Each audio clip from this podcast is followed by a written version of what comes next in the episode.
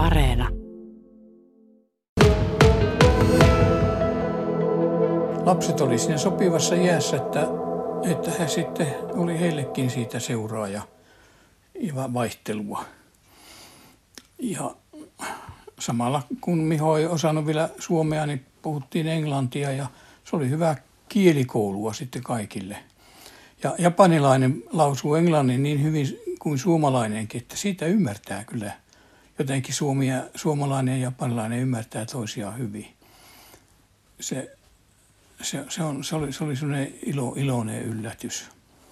Ja oliko niin, että te kaikki puhutte sitä, sitä kuuluisaa ralli-englantia, että se, se oli semmoista englantia, että se oli riittävän selkeää, niin kaikki oppi sitä kieltä? Joo, se oli sitten sitä, että kierrellen kaarelle, jos ei, jos ei se tullut suoraan, niin sitten kierrellen kaarelle, niin kyllähän siinä toimeen tultiin hyvin. Ja sitten Miho alkoi opiskella suomea ja nyt puhuu jo hyvin suomen kyllä ja kirjoittaa ja, ja, ja on oikein Suomi-ystävä kaiken kaikkiaan, että Japani suuri, Suomi-seurassa mukana ja, ja Japanissa Suomen suurlähetystössä käy paljon erilaisissa tilaisuuksissa, että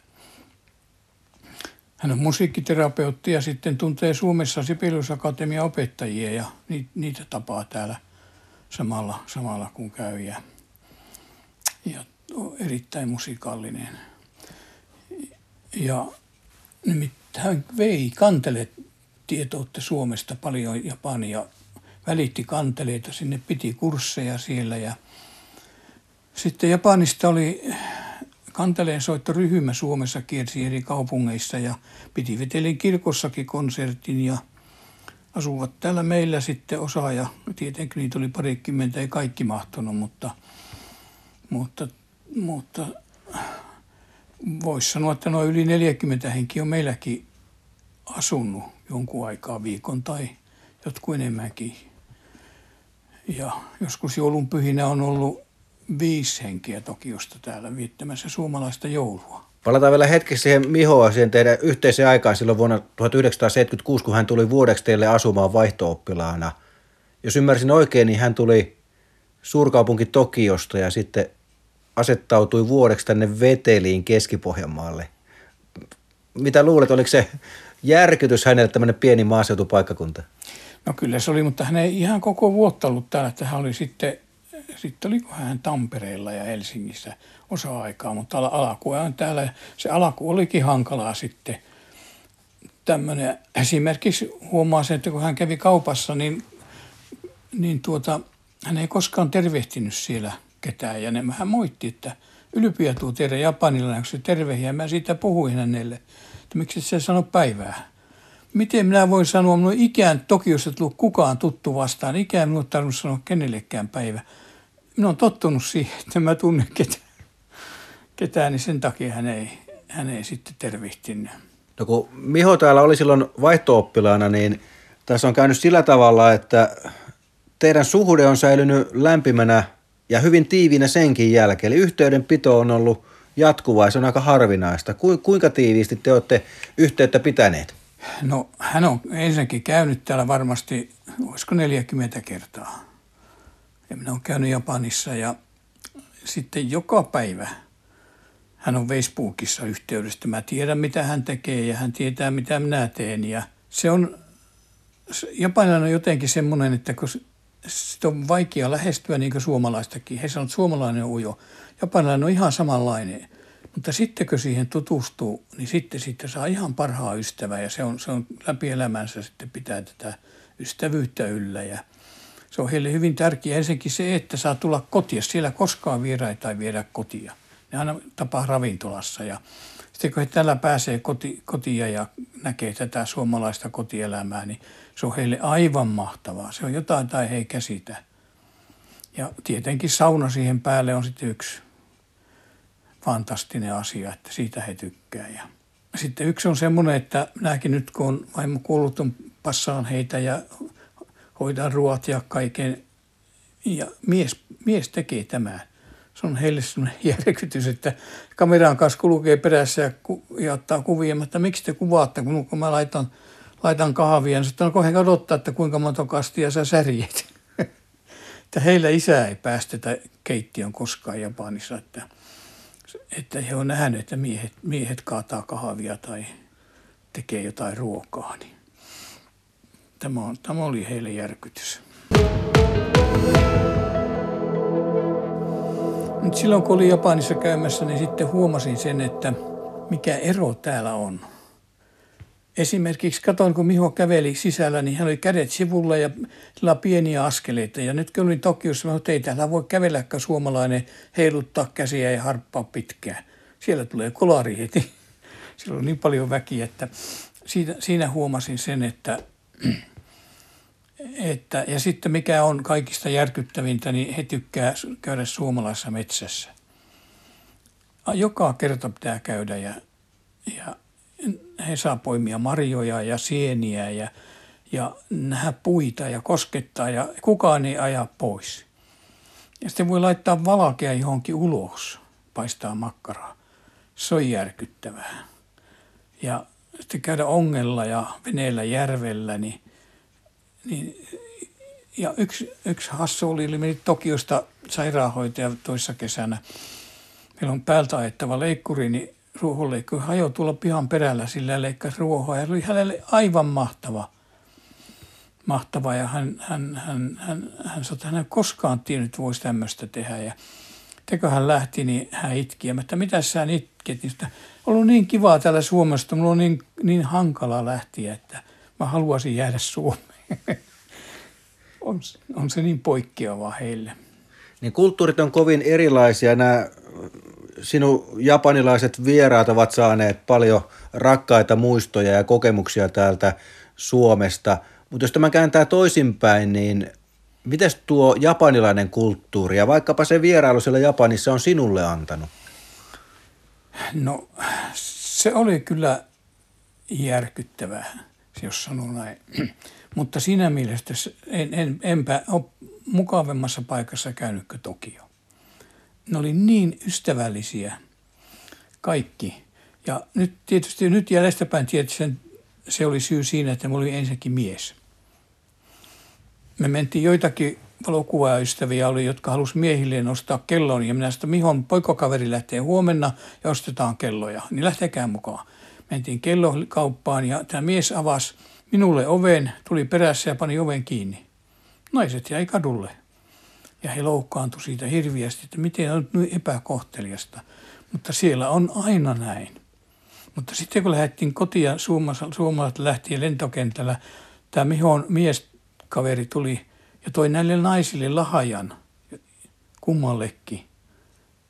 Ja ihmetteli, että miksi, miksi heille lahaja.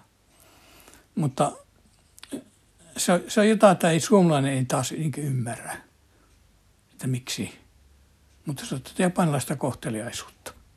Jos mietit kahden kulttuurin välistä eroa, on suomalainen kulttuuri, japanilainen kulttuuri. Molemmissa on varmasti niin ne omat hyvät puolensa meidän yhteiskunnissa ja niin edelleen. Niin onko tämmöinen kansainvälinen yhteys Japaniin ja moniin muihinkin maihin, mitä sinulla on tässä vuosikymmenten varrella ollut, niin onko tämä opettanut ymmärtämään paremmin erilaisia kulttuuria, kulttuuria nyt sitten, kun on kuitenkin säännöllisesti yhteydessä? Joo. Nyt on semmoinen asia, että ei niin hirvitä lähteä mihinkään maahan. Vaikka on käynyt monessa monessa maassa, niin kun, kun tuntee ja hyväksyy sen, että ihmiset elää omalla tavallaan joka paikassa. Ja, ja siihen on vain tyydyttävä, eikä muuttaa heidän tapoja ja arvostella heitä. Se on heidän elämäänsä. Ja niin kuin japanilainen koskaan ei sano ei. Jos sä kysyt jotain, että lähdetkö huomenna Rovaniemelle, niin joo kyllä, mutta kun huominen tulee, niin sanotaan ei kiitos. Ja kun mä että miksi, miksi näin, niin sanotaan, no japanilainen ei koskaan sano ei. Mutta ei taas haittaa, vaikka ei sitten toteutakaan sitä. Että se, on, se, on, se oli semmoinen piirre, mitä nyt Mihokin ymmärtää ja sanoi jäljestäpäin, että kyllä hän, hän oppi paljon siitä, että suomalainen, mitä se lupaa, niin sen se pitää. Ja sitä hän kunnioittaa. Esimerkiksi lapset järjesti seurakuntatalolle lättykestit ja kysyi Miholta, että tulevat, tuetko sinne huomeiltana. Joo, kiitos, kyllä hän tulee. Tuli huomeilta, Miho että ei kiitos. Ja sitten mä sanoin, että kyllä tämä ei oikein sovi, että he on kaikki järjestänyt ja siellä on paljon väkiä ja odottaa sinua sinne, että miksi et sä vois lähteä. Ja no vihon viime hän lähti ja heillä oli hauska ilta ja vaimo hänelle jo vähän suuttukin siitä, että näytti, että ei hän tykkää tuosta. Sitten kun hän tuli sieltä, niin hän kysyi, että missäs, missäs Maija-Liisa? Minä, että se on tuolla yläkerrassa. Hän meni perä sinne perässä ja meni poloville lattialla ja pyysi anteeksi. Sanoi, että hän ei ymmärrä Suomen kulttuuria, että, että, että näin se pitää ollakin, että pitää, mitä lupaa, niin pitää pitää, mutta Japanissa se ei ole näin. Niin te olette varmaan tässä matkan varrella oppineet paljon toinen toisiltanne, sinä ja vaimosi ja sitten Miho.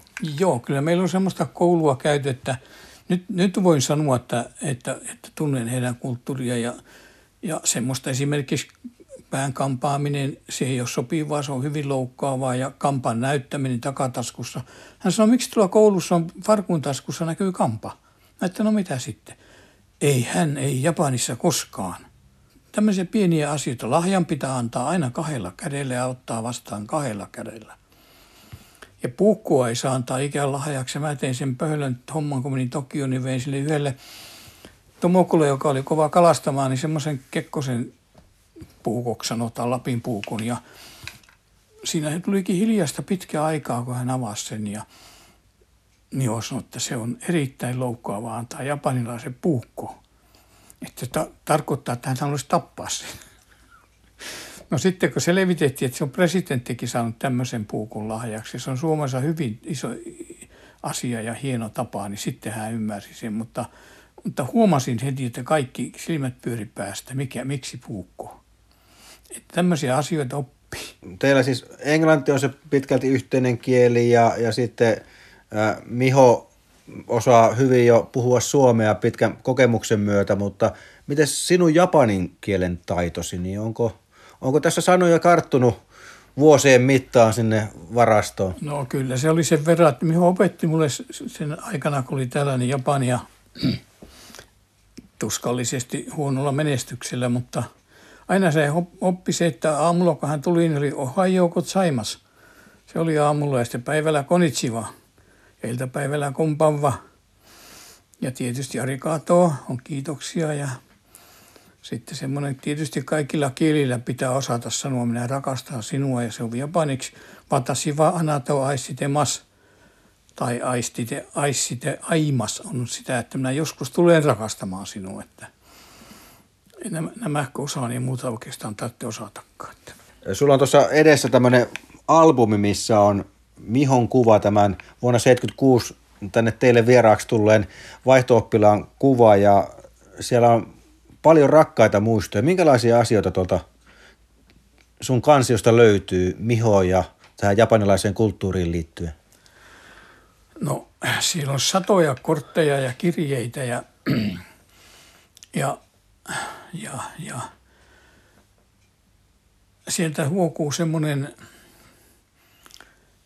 semmoinen joku, joka ei, ei Suomessa, Suomessa varmasti tule joku, jos suomalainen vaihto tulee joku kotiin, niin ei, ei tule semmoista sidettä. En usko. Että hän pitää minua ja aina pitänyt suomalaisena isänä ja hän sanoo isäksi. Se on, se on jotenkin jotenkin niin lämmintä ja, ja, ja arvokasta, että sitä ei, sitä ei osaa kääntää mitenkään, että se pitää tuntea. Ei ole, en, en osaa sanoa oikein.